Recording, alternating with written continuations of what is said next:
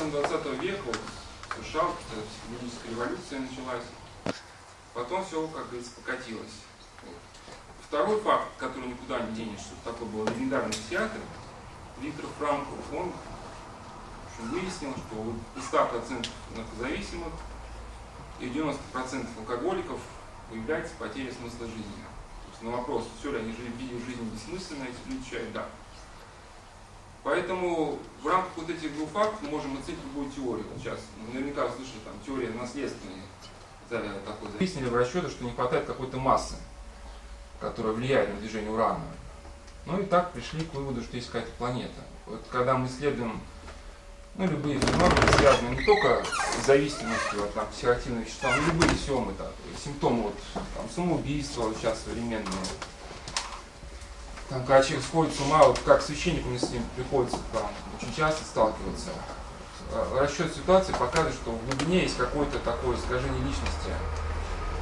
Конечно, там есть и проблемы семьи, и проблемы там, там наследственности какой-то, но не это самое существенное. Христианство учит, что э, человек способен силой своего духа преодолеть любые внешние факторы. И вот нужда э, есть в том, чтобы последовательно вот, э, раскрутить клубок вот тех вот этих каких-то внутренних человеческих противоречий, которые вот привели его к такому состоянию.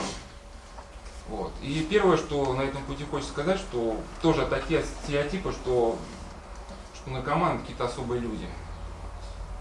В принципе, наркоманами в какой-то части являемся мы все. Взрослые люди, конечно, на это обижаются, когда ну, намекнешь, что он тоже в детстве наркоман сразу э, делать такое невинное лицо, как он говорит, я не наркоман. Но если мы вдумаемся вот, в наши пристрастия там, к пище, там, к острым ощущениям, э, ну, каким-то таким подобным моментам, вот, несчастная любовь, вот я там, впоследствии затронул, да, все это, в принципе, обладает признаками такого наркоманического вот этого порабощения.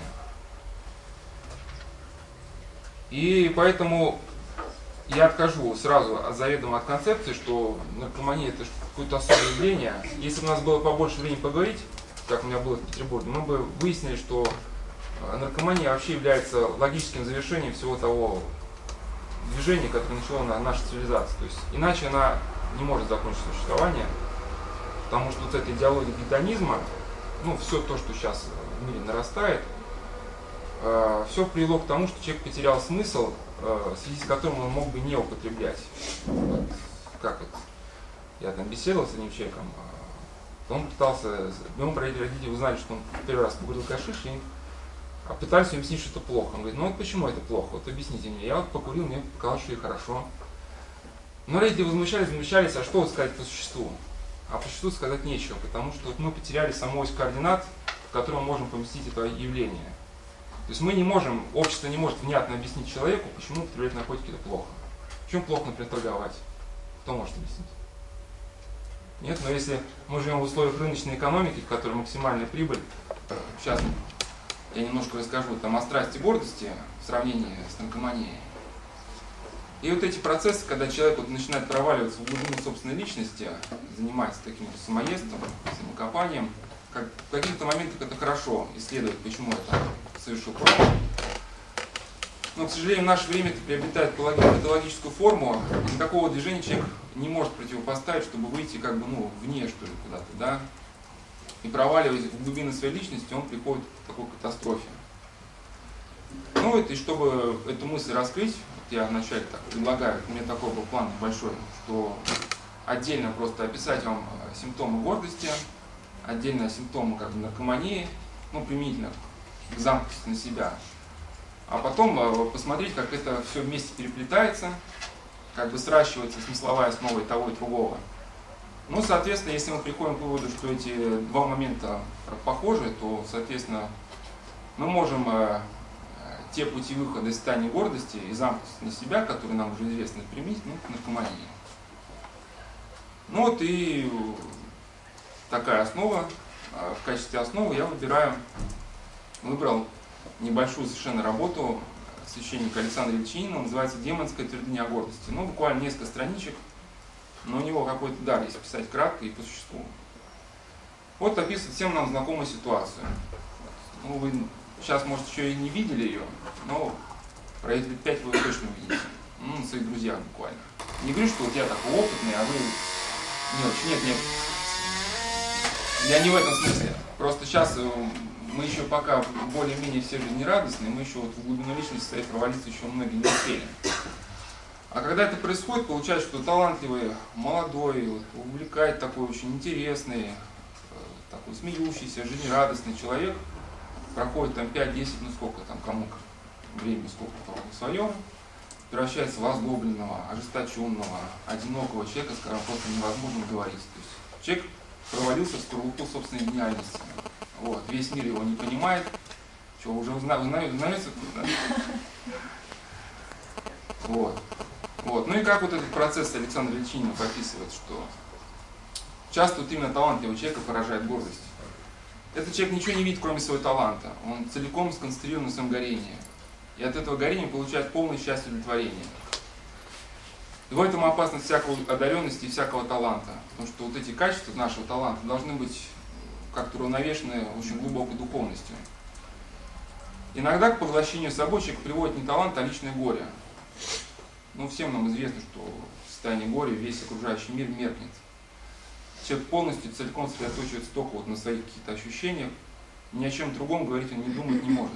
Особенно у кого умирали близкие, вот это, знает, что особенно вот, там, не дай бог кому пережить, когда любимые дети умирают, у них родители в такое состояние впадают. Когда вся окружающая жизнь, она перестает существовать. И вот где-то вот буквально с этих э, двух моментов, то есть горе и талант, человек начинает вот расти вот страсть гордости. То есть в чем она выражается? Что он начинает любить э, созерцать самого себя. То есть, ну, хоть у нас общество секулярное, сейчас для многих людей непонятно, что значит иметь Бога в центре бытия, но зато многие понимают, что такое быть самому в центре бытия. То есть человек становится сам в центре мироздания, вот, типа вот как Солнце, да, все, все остальное становится планетами, которые должны крутиться вокруг этого центра.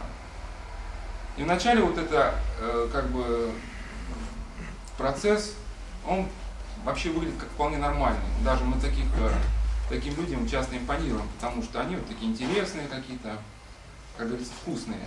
Вот, э, человек пребывает в хорошем настроении, вот он часто переходит к которому легкомыслие, доволен собой, часто как хочет, посвистывает, напевает, прищелкивает пальцами, любит казаться оригинальным, поражать парадоксами, острить, проявляет особый вкус, капризен еде.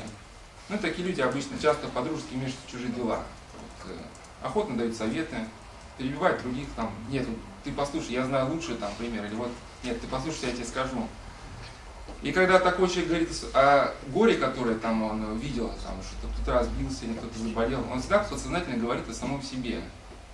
Вот мы когда были там, э, нас пригласили в благотворитель в Италии, там один батюшка э, говорил тост, ну там переводили одного священника из одного, из одного итальянского города в другой, и он там говорил очень долгий тост на 40 минут.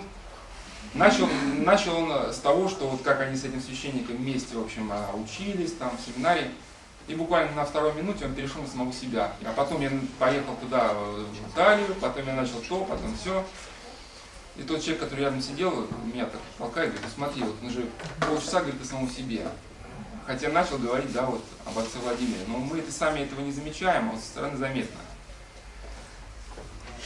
И вот гордость еще характеризуется тем, что человек очень зависим от чужого одобрения. То есть нету зрителя, он скисает. Есть зритель, он расцветает. А со временем его настроение начинает портиться. То есть на этом этапе он еще пока, пока радужный, он еще доволен жизнью, порхает как мотылек. Но потом у него начинает потихоньку расти уверенность в собственном превосходстве. Ну, вначале выражается в неудержимом многословии.